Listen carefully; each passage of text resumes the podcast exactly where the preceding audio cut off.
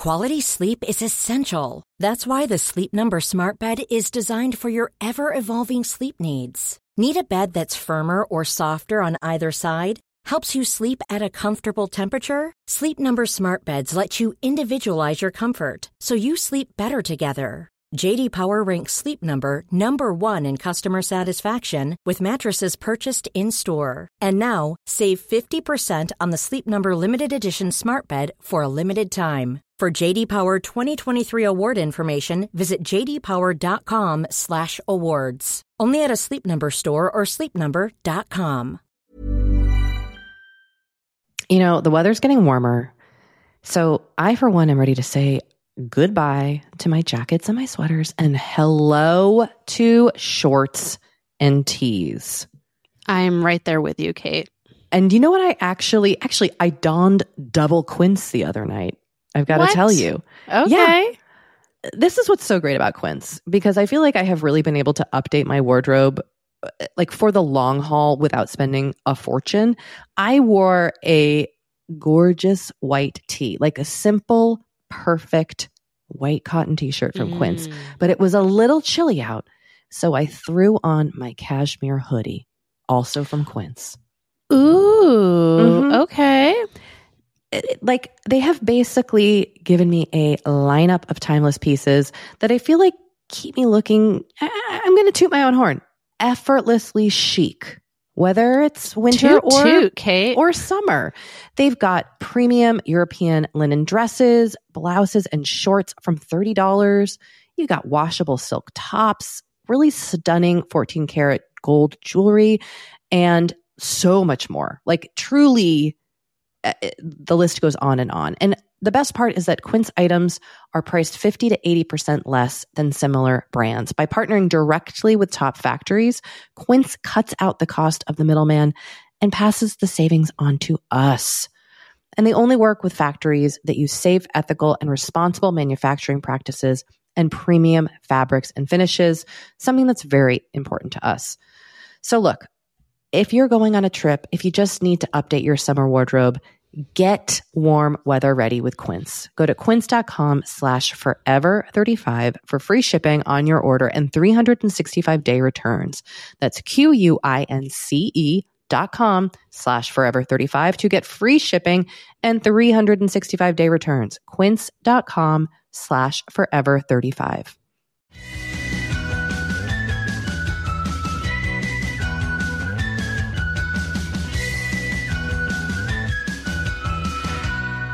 Hello and welcome to Forever 35, a podcast about the things we do to take care of ourselves. I'm Kate Spencer. And I'm Dori Shafrir. And we're not experts. No, we're not. But we are two friends who like to talk a lot about serums. Before we get into it, we want to remind you that you can visit our website, forever35podcast.com, for links to everything we mention on the show. We're on Twitter at Forever35pod, Insta at Forever35podcast, and there is a Facebook group where the password is serums. There is also a Forever 35 subreddit at reddit.com/r/Forever35. So if you're not on Facebook, or even if you are on Facebook and you want to chat with some other Forever 35 listeners, head over there. And if you want to chat with us, I mean, not chat with us, but chat to us, we have a voicemail number. You can also text us at this number, 781-591-0390. And you can email us at forever35podcast@gmail.com. And you know what? We greatly appreciate when people leave us reviews on Apple Podcasts. It helps the show get seen and recognized. And so we are very grateful if you feel like doing that. Yes.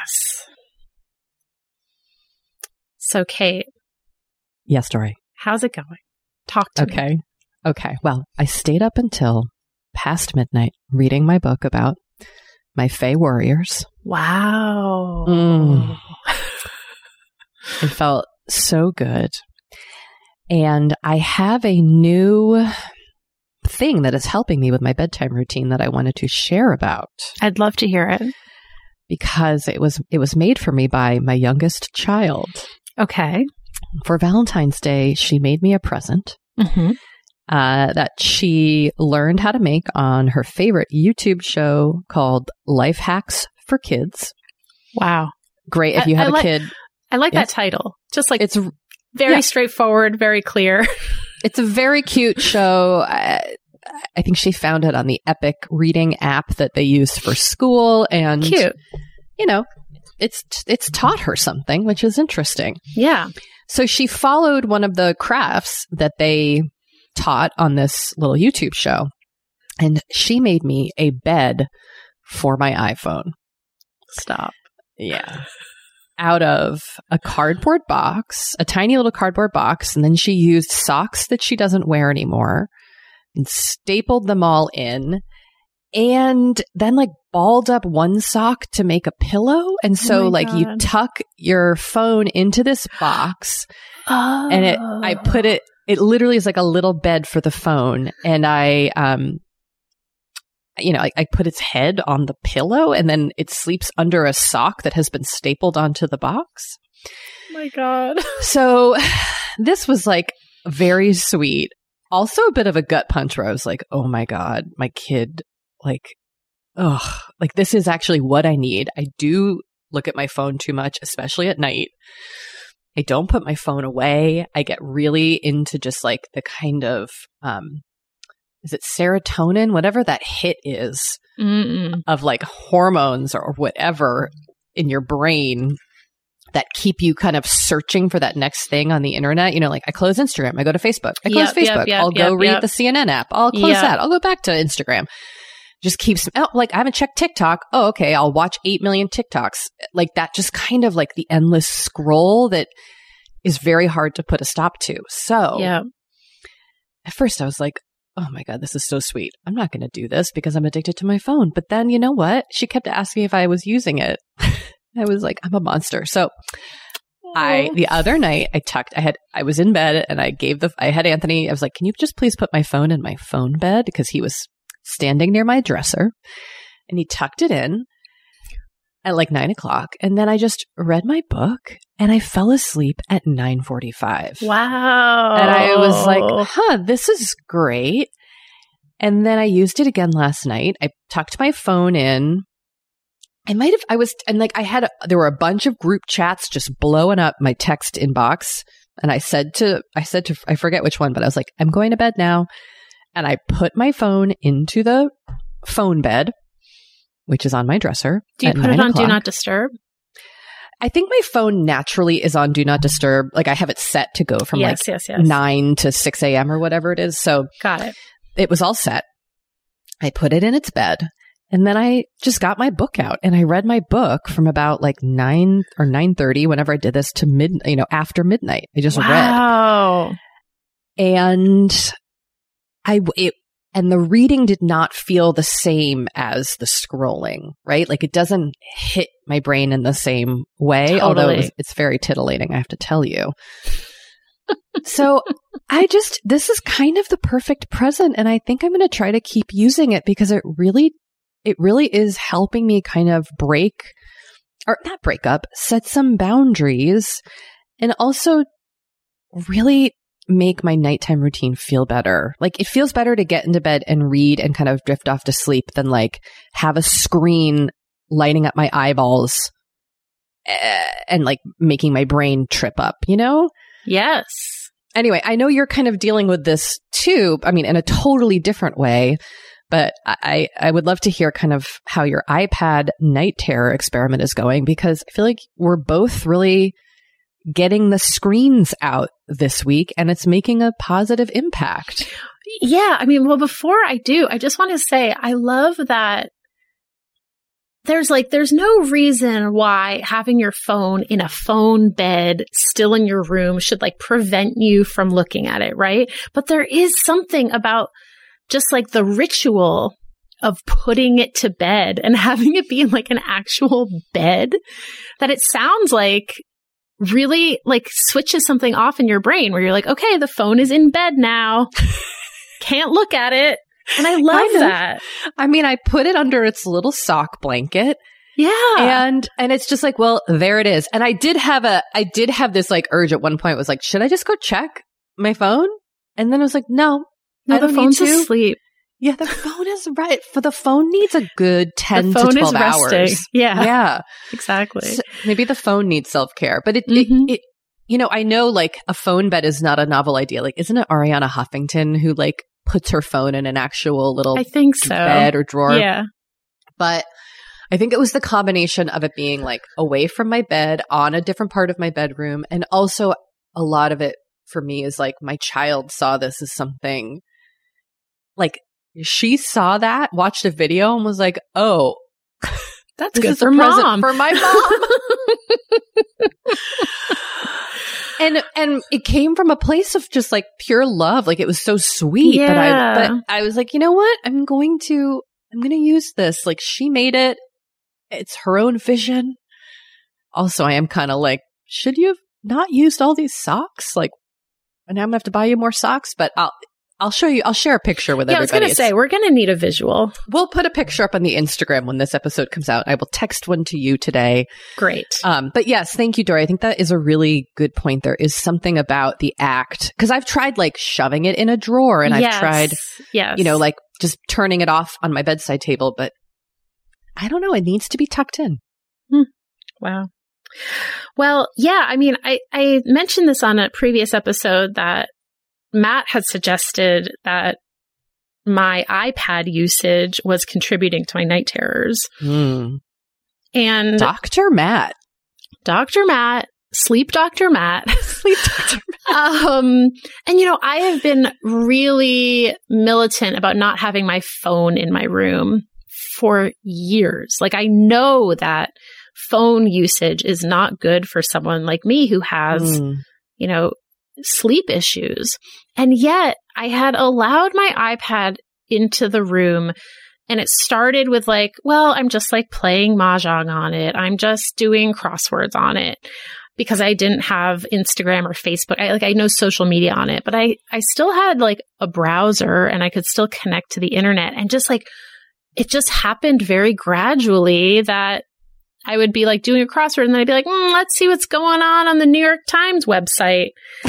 You know what I mean? And then like before I knew it, I had spent like 20 or 30 minutes before bed, like reading the news, which is like not great. And the scrolling and the jumping around, just everything that you're describing with your phone, I was like doing on my iPad. Anyway, so I think the last time I talked about this, I'd just been doing it for one night and I was like, didn't have night terrors. So now it's been like 4 nights, I think, 3 or 4 nights.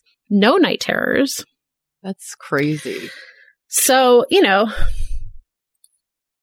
correlation is not causation, but I think it's very interesting that like I'd had night terrors for like 3 or 4 nights in a row, stopped the iPad, and they immediately stopped. So we will see what happens. I've just been reading. I've just been like on my Kindle. Last time I was like, is Kindle okay? And I was like, yeah, because like you said, you're just reading.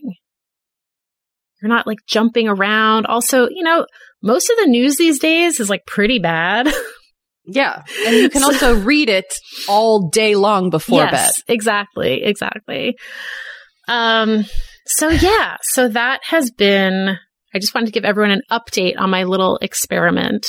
You know, it's interesting just us both kind of coming to this conversation about screens and the kind of negative impact they have, because a conversation that I have with parents of other elementary school age kids is how screen time makes their kids behave or act or respond when you take it away. And it's wild. It's really crazy. And it's different than if you turn the TV off. It's different than if you like shut down a video game.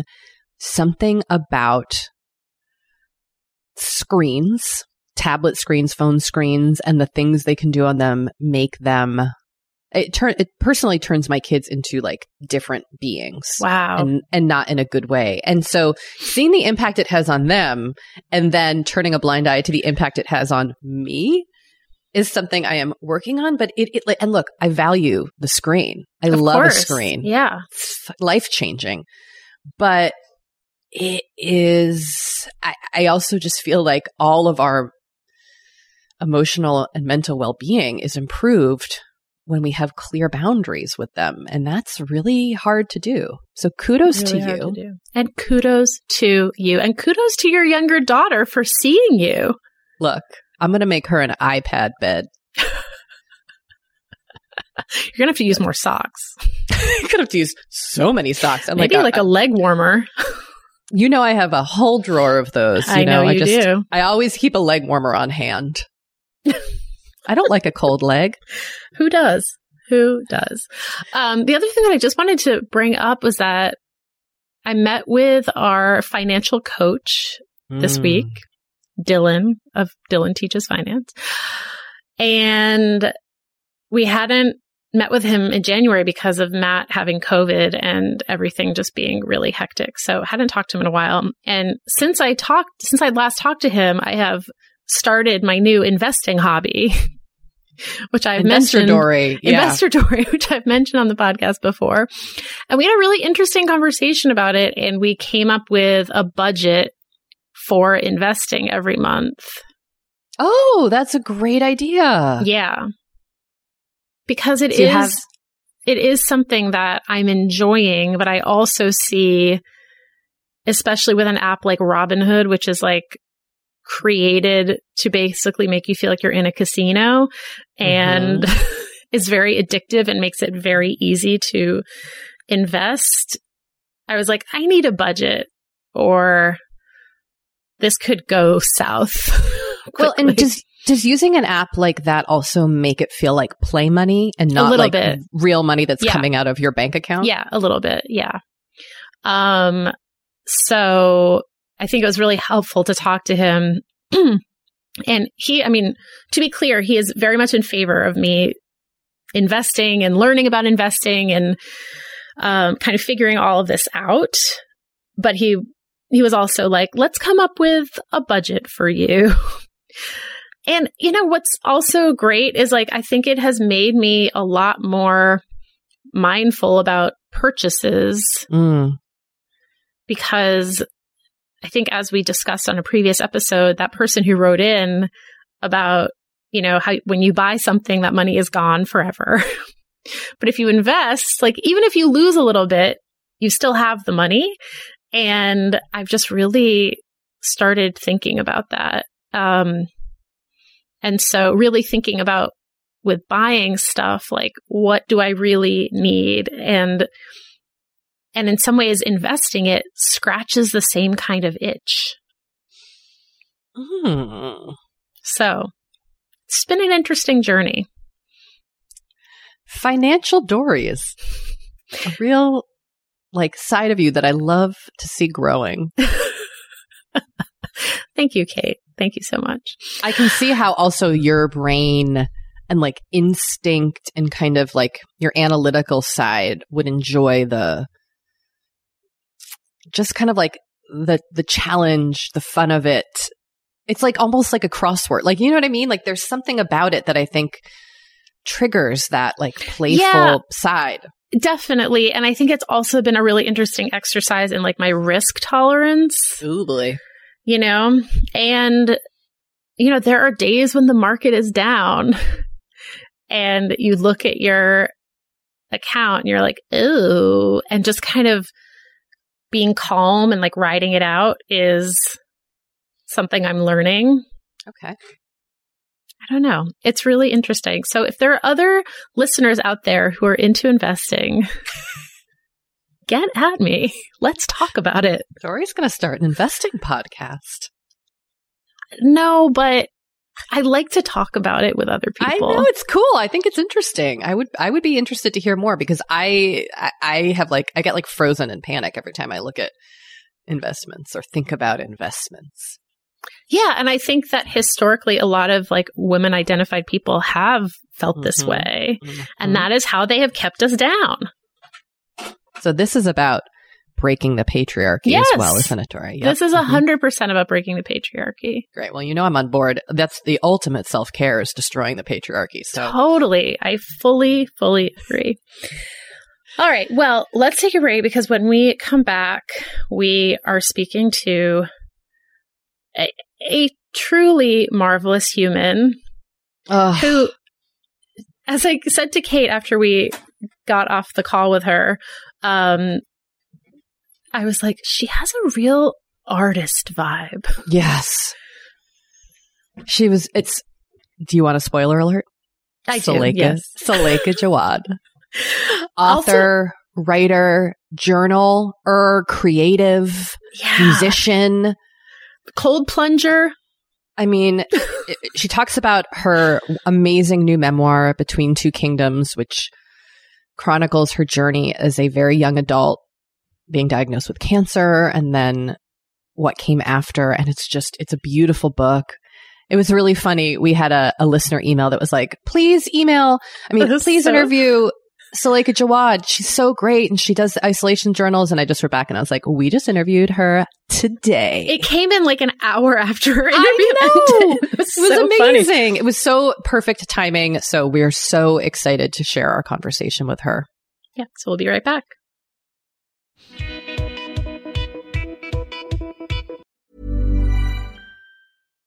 Here's a cool fact. A crocodile can't stick out its tongue. Another cool fact, you can get short-term health insurance for a month or just under a year in some states. UnitedHealthcare short-term insurance plans are designed for people who are between jobs, coming off their parents' plan, or turning a side hustle into a full-time gig. Underwritten by Golden Rule Insurance Company, they offer flexible, budget-friendly coverage with access to a nationwide network of doctors and hospitals. Get more cool facts about UnitedHealthcare short-term plans at uh1.com. You know, the weather's getting warmer, so I, for one, am ready to say goodbye to my jackets and my sweaters and hello to shorts and tees. I'm right there with you, Kate. And you know what? I actually, I donned double Quince the other night. I've got to tell you. Okay. Yeah, this is what's so great about Quince, because I feel like I have really been able to update my wardrobe like for the long haul without spending a fortune. I wore a gorgeous white tee, like a simple, perfect white cotton t-shirt from Quince, but it was a little chilly out. So I threw on my cashmere hoodie, also from Quince. Ooh, okay. Like they have basically given me a lineup of timeless pieces that I feel like keep me looking, I'm going to toot my own horn, effortlessly chic, whether it's winter or summer. They've got premium European linen dresses, blouses, and shorts from $30. You got washable silk tops, really stunning 14-karat gold jewelry, and so much more. Like truly, the list goes on and on. And the best part is that Quince items are priced 50 to 80% less than similar brands. By partnering directly with top factories, Quince cuts out the cost of the middleman and passes the savings on to us. And they only work with factories that use safe, ethical, and responsible manufacturing practices and premium fabrics and finishes, something that's very important to us. So look, if you're going on a trip, if you just need to update your summer wardrobe, get warm weather ready with Quince. Go to quince.com/forever35 for free shipping on your order and 365-day returns. That's quince.com/forever35 to get free shipping and 365-day returns. Quince.com/forever35. Kate, I feel like we are like barreling into summer. It's happening so fast. It is. And I feel like also with summer just come more social events. There's weddings, there's nights out, it's vacations. I mean, like all the things happening in summer. And what I love is that Honey Love has just the right thing for all those events. Feel comfortable and confident this summer with Honey Love's best-selling Super Power Short. The Super Power Short smooths, shapes, and lifts, giving you a flawless silhouette under any outfit with targeted compression technology that distinguishes between areas where you want more support and areas you need less compression. It's designed to work with your body, not against it. Speaking of working with your bod, the crossover bra, which I'm wearing as we speak. I wear that thing every day. I do too. It's my favorite Honey Love piece. Let me just tell you why. Yeah, get into it. Hey, do you want to tell me why? No, I was just going to say, like, I don't even need to wear it to events. I wear it like the event is every day of my life. Yes, that's such a good way of putting it. The bra gives all the support of traditional bras without using any underwires. And just like sidebar, I have put on some of my old underwire bras lately and been like, oh God, like get this off of me. No, thank you. Once you start wearing Honey Love, you're just like, no, not going back. You see also, how it could be. Yes. Also like summer sweat under those underwires is like, ugh, the worst. Now you don't have to worry about it. Get the support you need with the comfort you deserve and treat yourself to the best bras and shapewear on the market. Save 20% off at honeylove.com/forever. Use our exclusive link to get 20% off honeylove.com/forever. After you purchase, they'll ask you where you heard about them, and please support our show and tell them we sent you. The summer vibes are just getting started, so shape your life with Honey Love. You know, Dory, we talk to a lot of really fantastic, intelligent people on this podcast, but I don't know, maybe you're like us and you want to go even deeper. I'd love to go deeper. We like to go deep. And that's not only possible with today's sponsor, but also easy to accomplish on Masterclass. Every year I get really into the classes offered and the instructors offering them. Like I'm all over the place with the things that I like on Masterclass, but this year I am very interested in the class Redefining Feminism, which is 14 lessons from Gloria Steinem. Okay. Now, they dissect issues women face in the U.S. and ways we can play a role in the feminist movement in our everyday lives. Look, I majored in women and gender studies in college, so this is right up my alley. But even if you didn't, even if you're like, this is the first time I'm hearing those words. I would argue, especially if you didn't. Yes. Get into it with Masterclass, because this is the year you can really learn from the best to become your best with Masterclass. Go from just talking about improving to actually doing the things you've been wanting to do with Masterclass. And it doesn't have to be Redefining Feminism with Gloria Steinem. It can be gardening in your own garden or your yard or patio. It can be learning to cook Indian food or designing a space that you love. Masterclass offers over 180 world-class instructors. So whether you want to master like negotiation with Chris Voss, or think like a boss with Martha Stewart, or maybe capture your vision through photography with Petra Collins, Masterclass has you covered. With Masterclass, you get unlimited access to intimate one-on-one classes with the world's best. And right now, our listeners will get an additional 15% off an annual membership at masterclass.com/F35. Get 15% off right now at masterclass.com/F35. That's masterclass.com/F35.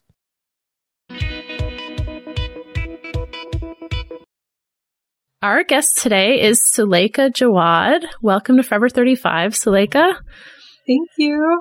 Yeah, we're so excited to have you. Suleika is the author of the instant best-selling memoir, Between Two Kingdoms.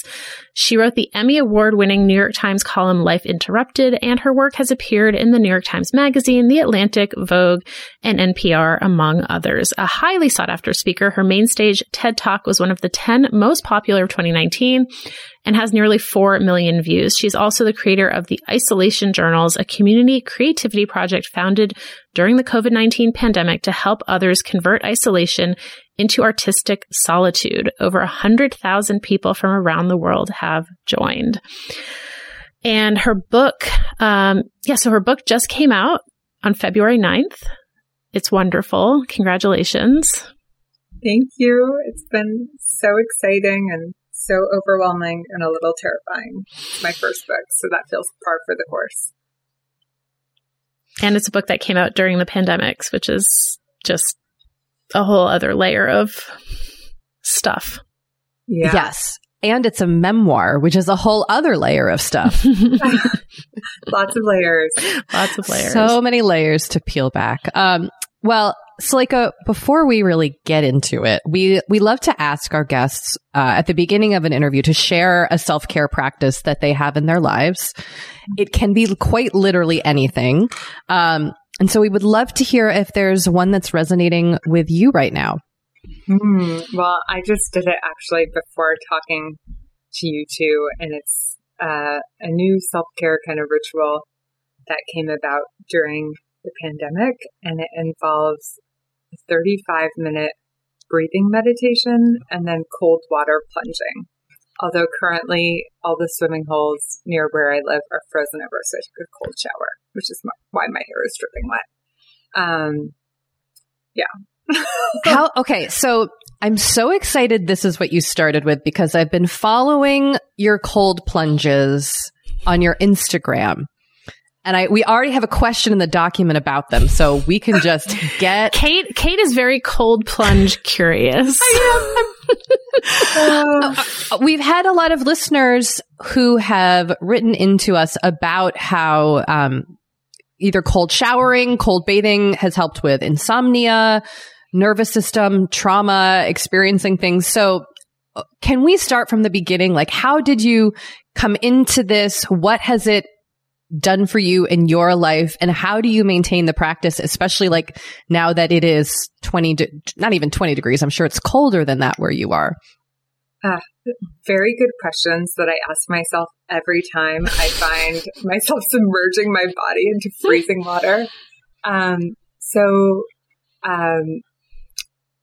live not far from the great Elizabeth Gilbert, and the first time we had a friend date, we went for a walk, and we passed a swimming hole, and she proceeded to rip off her clothes and to jump in the water. So naturally, I did the same.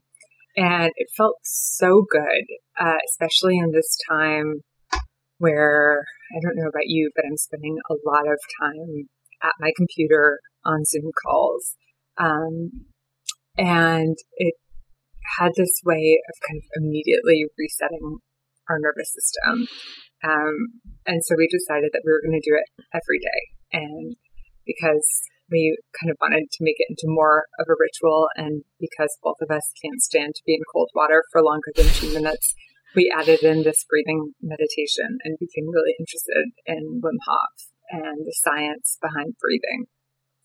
So that is what we've done every day until recently, when it just got too damn cold. So now I take a cold shower instead of jumping in the freezing water. But I think, part of it was my wanting to get into meditation. I'm someone who has always struggled with meditation. I'm incapable of sitting in a chair with my eyes closed for even 5 minutes. And something about the breathing felt not just active, but kind of focusing in this way. It's like you're meditating, but you're also doing these pretty strenuous breathing exercises. And the other piece of it was that in this time of pandemic, it really became a kind of creative approach to gathering.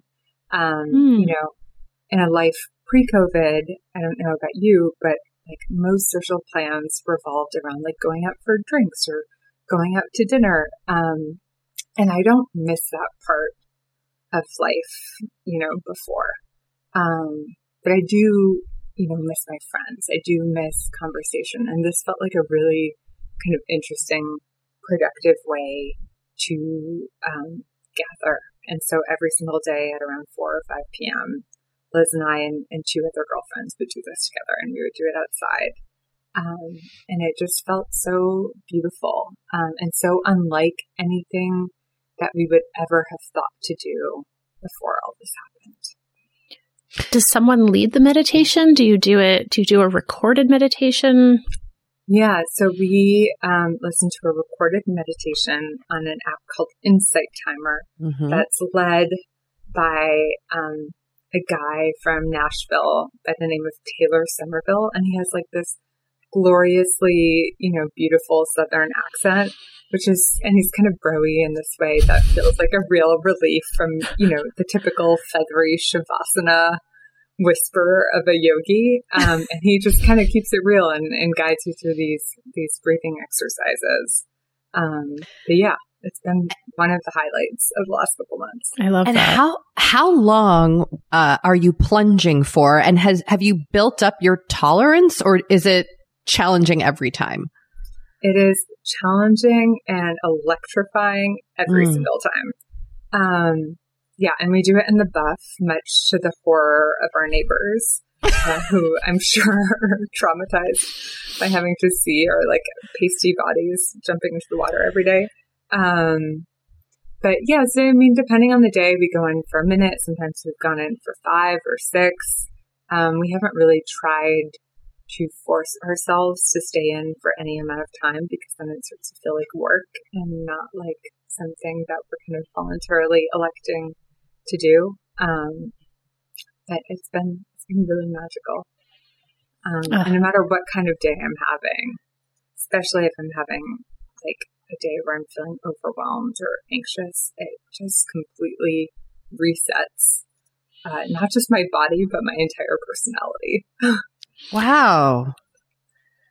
And just to be clear, I'm not someone who is like always like promoting different wellness activities. This is the first time I've actually taken to something that stuck. Isn't it interesting too when like one of the things actually works? I always feel like I'll go into everything with a healthy dose of skepticism, and then you're like, oh God, this thing, it's great.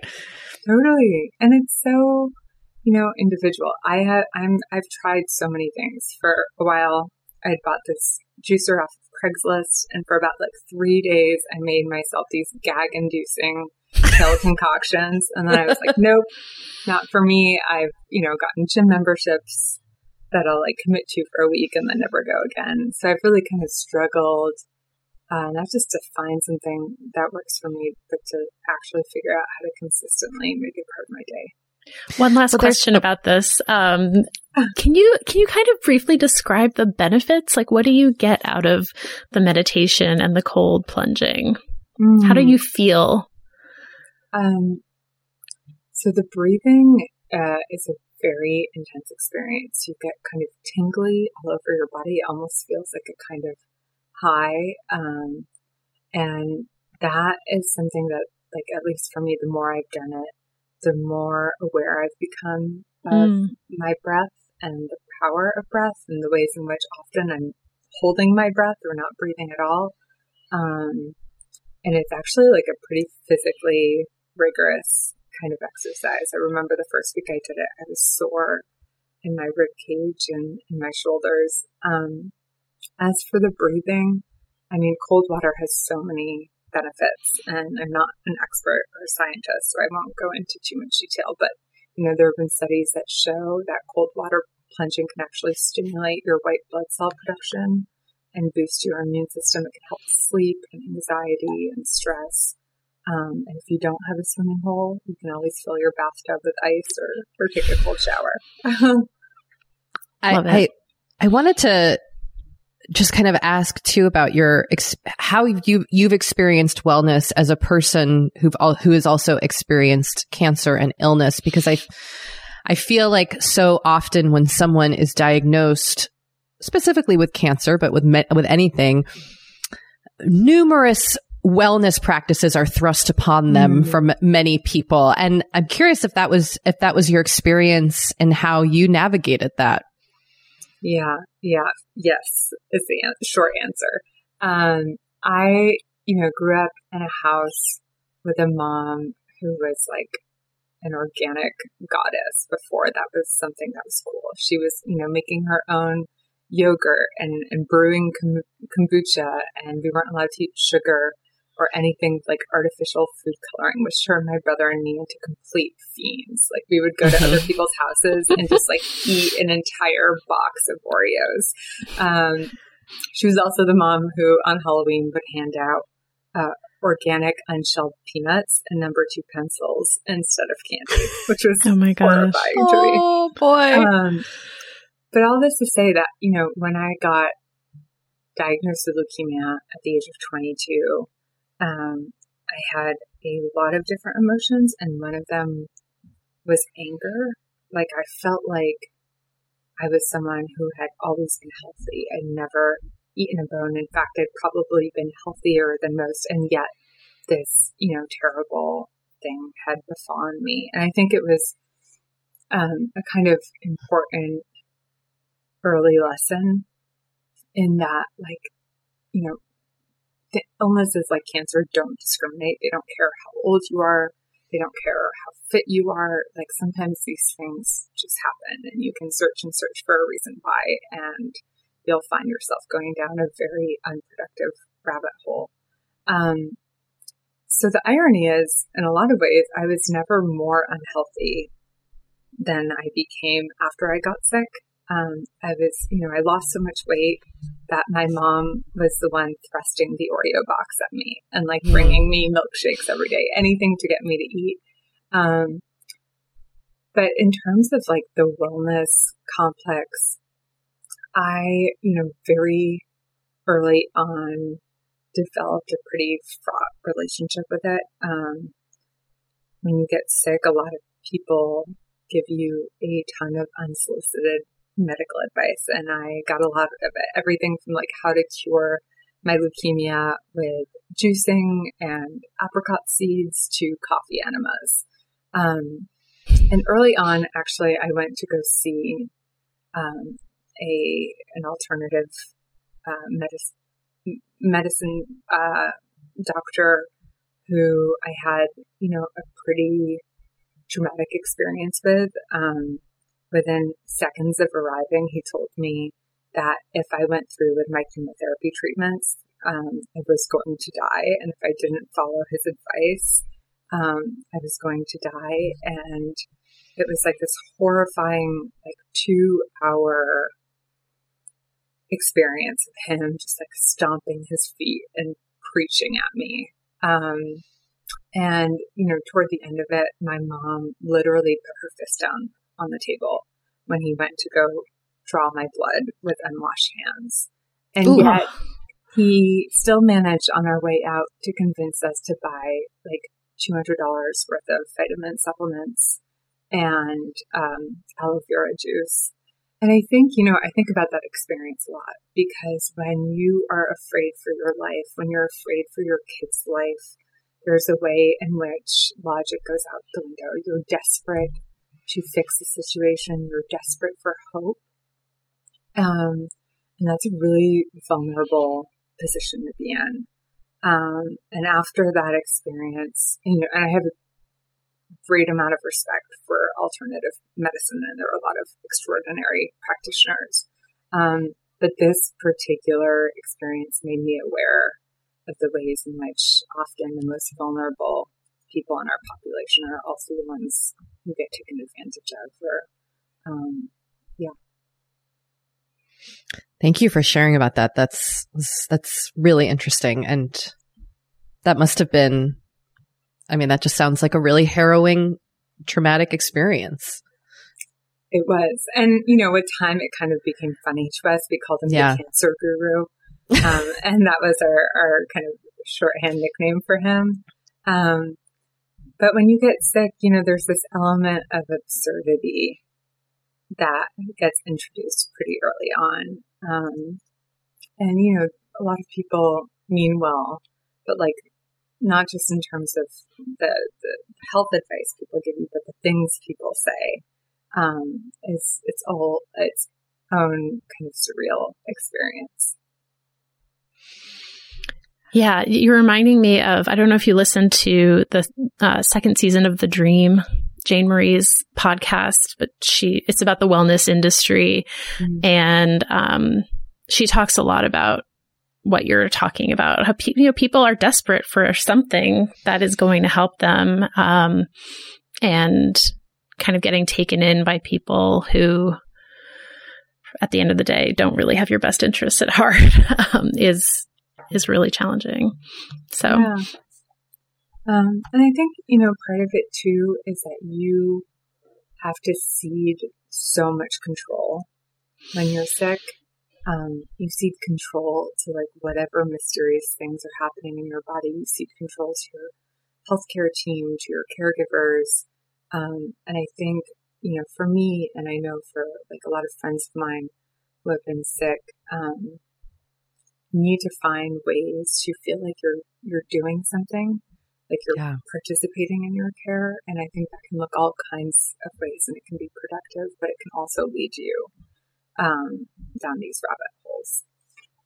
That kind of reminds me of the part of your book where you talk about not being told about infertility and how you were going to have to, you know, if you wanted to have children after your treatments, you would have to freeze your eggs or freeze embryos. And you write, "It was my first indication that no matter how brilliant and compassionate my doctors might be, I would have to be proactive and learn to advocate for myself."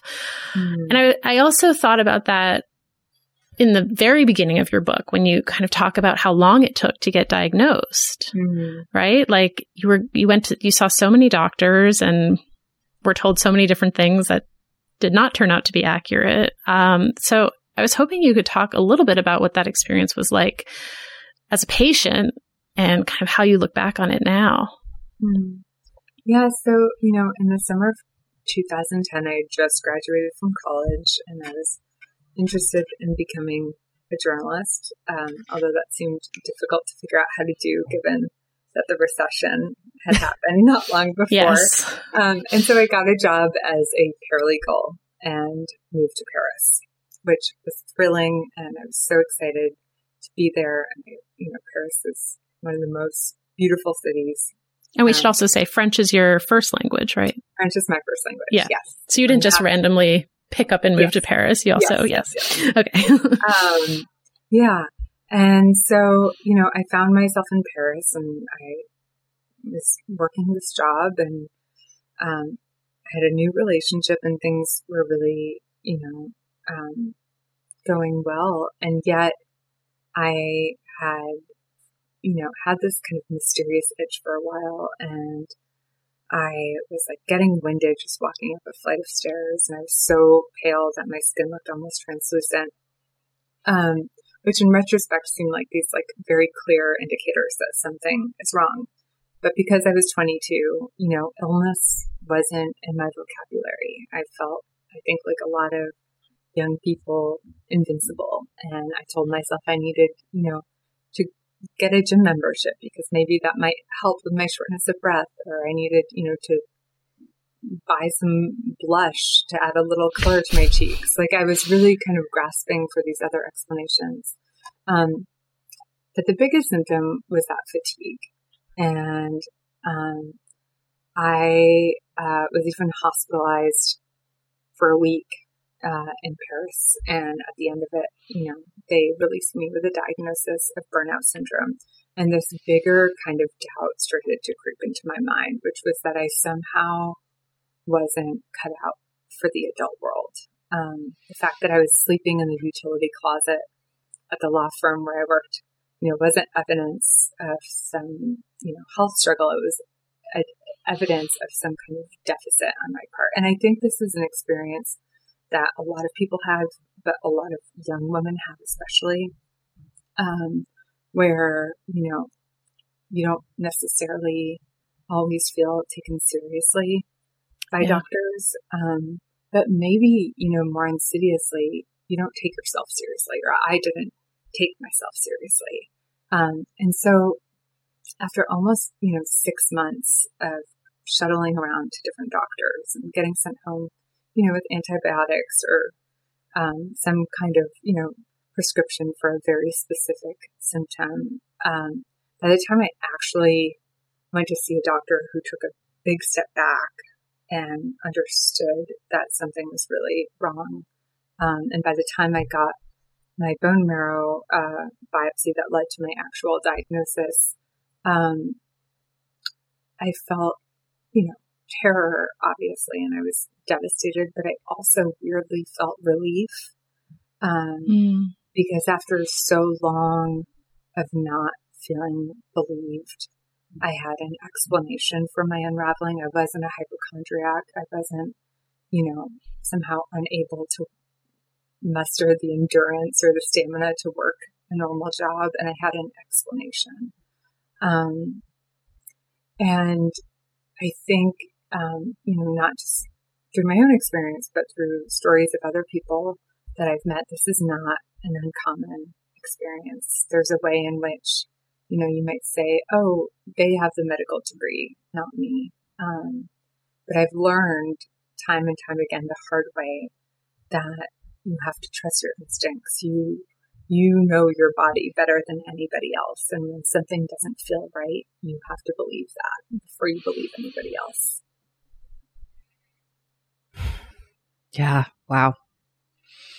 That's a tough lesson to learn at any time in your life, but especially as a young adult. I mean, that's, yeah. I still feel like I'm learning that as a 42-year-old. I wanted to ask about the isolation journals and in general, what journaling has meant to you as a practice throughout your life. How is it, and how is it transformed into this larger thing that now involves so many people? And what do you think it gives us?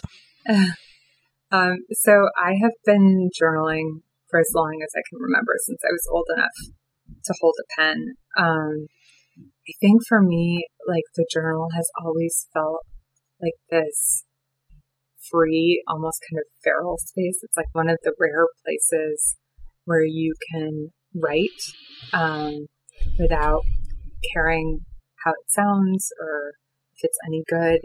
And I've used it as a confessional booth. When I was like in middle school, I would write these short stories of like aspirational female protagonists who were like very much the women I wanted to become. I wrote all kinds of lies about boys I said I kissed that I never had. But when I got sick, I stopped journaling. I stopped doing most of the things that I really loved. It was so hard to figure out what I could possibly contribute when I was stuck in a hospital bed, what I could possibly do. And it was only towards the end of that first summer that I spent in the hospital. I'd been in isolation in a hospital room for nearly 6 weeks, that a friend came up with the idea of a 100-day project. And the concept was really simple. We would each do one creative thing every day for 100 days. And, for my dad, he decided to write 100 childhood memories that he made into a little booklet and gave to me. For my mom, she's a painter. She painted a little ceramic tile every day for 100 days and then assembled them into a shield and hung it above my bed in my childhood bedroom and told me it had hours. And for my 100-day project, I decided to go back to the thing that I'd always loved to do, which was to journal. And I set the bar very low for myself. And I kind of committed to writing every day,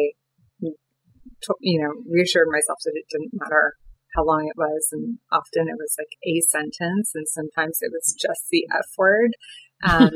But something interesting happened during that process. I journaling from the kind of front lines of my hospital bed and reflecting on what I was living in real time and really kind of like trying to excavate meaning out of it, had this weird way of alchemizing my illness and that experience of suffering into something meaningful. Viktor Frankl in A Man's Search for Meaning writes about this very thing. He says, I'm paraphrasing, but suffering ceases to be suffering when we when we make meaning out of it. And that was true for me. And so when, everyone went into lockdown almost a year ago, I started to think about all the things I'd learned from my experience of being stuck at home in isolation, and thought about this 100-day project and what journaling has given me, and decided to kind of reprise that idea, and to invite my community to participate. But I did it a little differently. I asked different friends and artists and musicians and community leaders to offer some words of inspiration and a journaling prompt. And by the end of that first month, we had over 100,000 people who had joined from all over the world. And it was, to me, like this really beautiful example of how we can transform isolation, not just into like a kind of creative solitude, but into connection and community, especially when we kind of dare to share our creative work or our stories. I mean, That's for me what stood out about your book is it felt like at its core, it's about human connection through these stories that you share of your friendships, relationships, and then toward the end of the book, traveling the country to meet all these people who had communicated with you. I mean, that was such a moving, your whole book is incredibly moving. Very choked up reading the entire thing, but the end, I was when like the real mess of my face came out because, you know, it, like we're isolated right now physically from so many people. We're going through this kind of very extreme cultural divide in so many ways. What are your thoughts on how to strengthen the bond of human connection? I mean, I think that's, you put it so beautifully. And that seems like such a core part of who you are. Yeah. I mean, I think, you know, in these moments of great loneliness or great despair, we become very aware of how much we need others, especially when you're sick. I had always, you know, prided myself on being independent and never asking for help. And of course, after I got sick, I needed a lot of help. I needed help with everything from like fixing a sandwich to, you know, doing the most basic things like showering. And I realized that my version of independence was the opposite of vulnerability. And there was even a kind of arrogance in it. Like, I don't need anybody. I can do things by myself. I can bootstrap my way. And I realized for me, like the greatest act of not just humility, but of love is reaching out to someone in their moment of despair, or when you're the person in that moment of despair, like reaching your hand out. And, you know, I've been the recipient of so much generosity, and not from the people I expected. When I was sick, I heard from, you know, so many strangers, so many friends of friends. And, you know, the friends I thought were going to be there weren't always there, but so many others showed up. And so I feel like I got a kind of master class in showing up. And it was a real realization for me that like the greatest test of any relationship or any friendship, is how we respond, when we, you know, have to bear witness to someone who's suffering. It's like the test that all relationships seem to arc towards.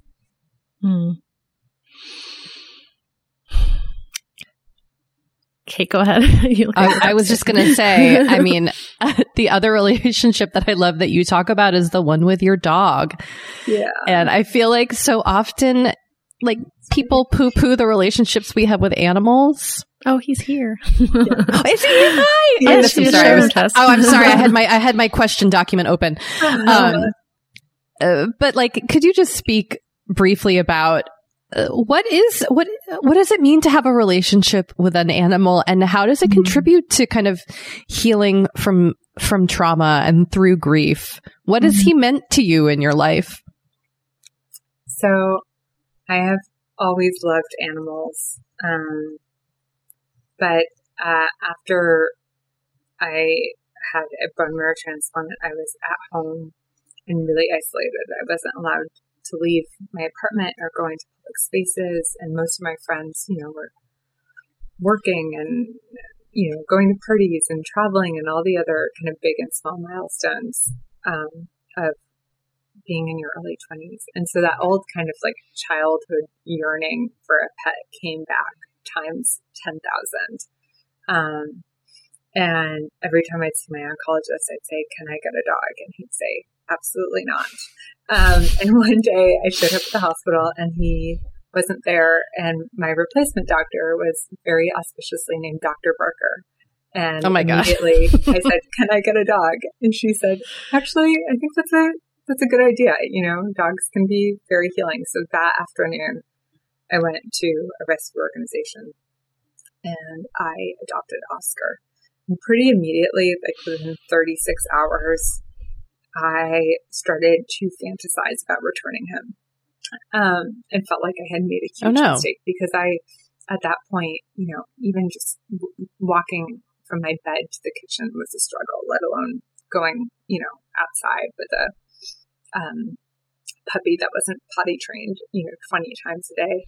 But as challenging as it was to raise this very badly behaved little terrier mutt, we really kind of grew up together. I had lost all of my vaccinations during my bone marrow transplant, so we were actually on the same vaccine schedule for that early year.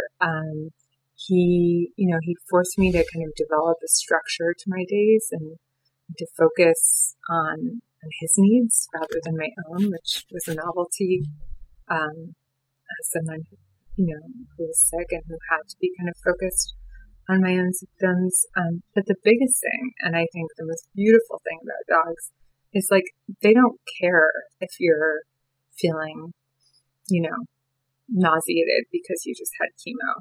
They don't, you know, care if you've lost your hair. They don't care what you're dealing with. They just love you and they want to play with you and they want to go for walks. And there's like a beautiful simplicity to that relationship. Whenever people ask me if I have advice, I always say, like, if you are in a difficult place in your life, consider getting a dog. I mean, first make sure that you can responsibly take care of it. But yeah, he's by far one of the best decisions I made in my 20s. And he's been my road dog, not just during treatment, but during that 15,000-mile road trip I took when I was recovering from it. He's still my little buddy. He's snoring in the background. I know. I don't know where my dog is. I was hoping she was here. Well, before we wrap up, we do always like to ask our guests about their skincare routines. On a totally different note. So do you have a skincare routine, and what is it?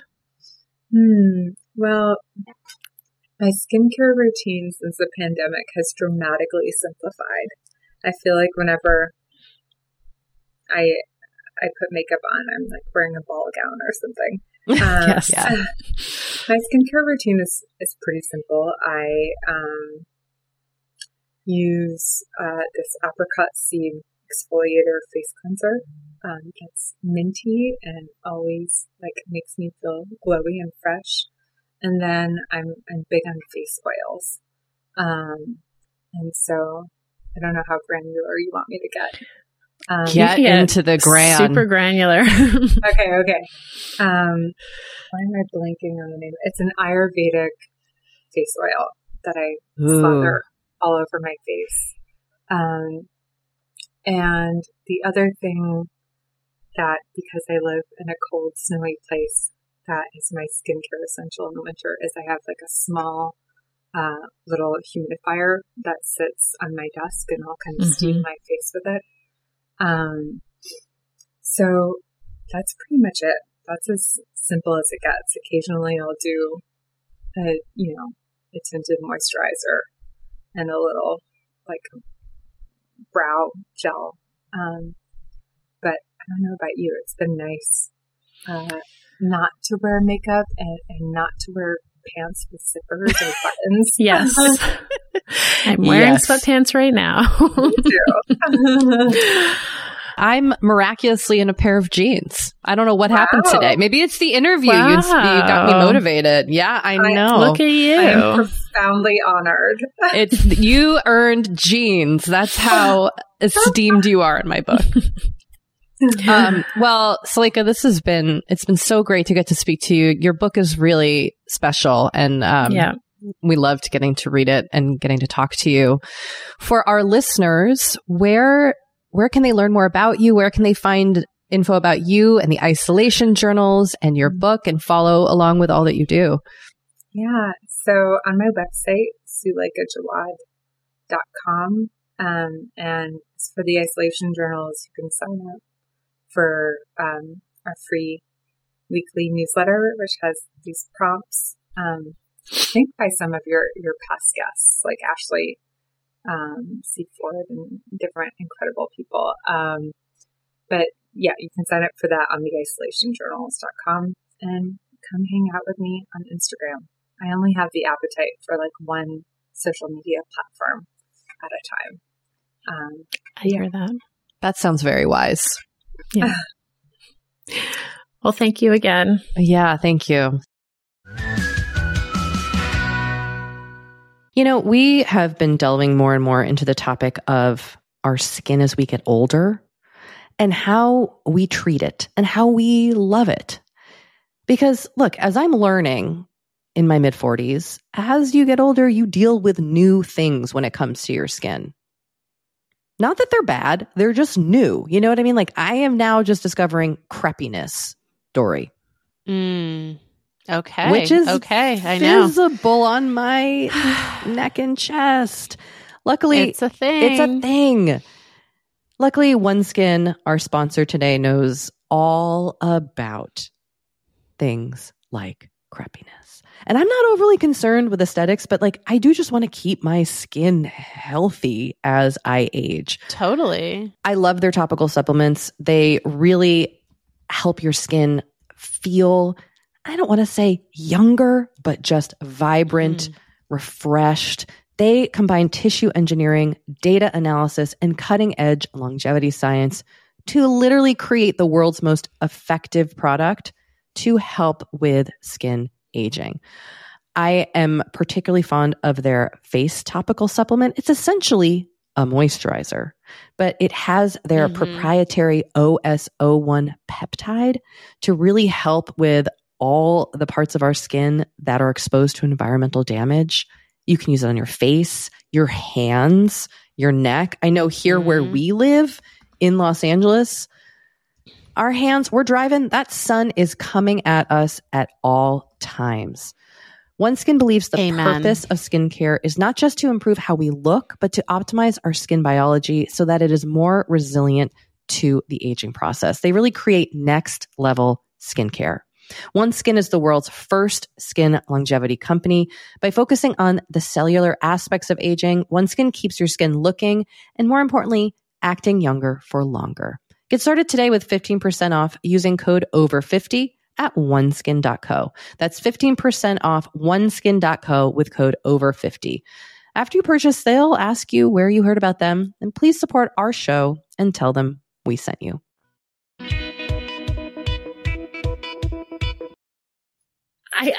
I wanted to, I feel like I should have asked Suleika more questions about the back house that she was recording from. Yeah, she was in essentially like a work shed with no heat aside from a wood burning stove. Yeah, but she looked very comfortable. But she does have this very serene sort of like nothing really phases her kind of vibe. So like the cold might not bother her. Yes. The cold never bothered her anyway, to quote Frozen. Yes. I was going to say the same thing, so I'm glad you you busted it out first. Yep. It was a beautiful workspace. Suleika, just a delight. And if you haven't picked up her book yet, highly recommend. Cry warning though. Yeah, I was really crying at the end. It's really beautiful. She's just an incredibly insightful person. And she's such a beautiful writer. Yeah, she is. Like on a sentence level, she's a beautiful writer. You're going to want a highlighter. Yes. For this book. Good point. Got a highlighter. So Kate, did you clean up your disgusting and messy workspace? I did. I cleaned it up.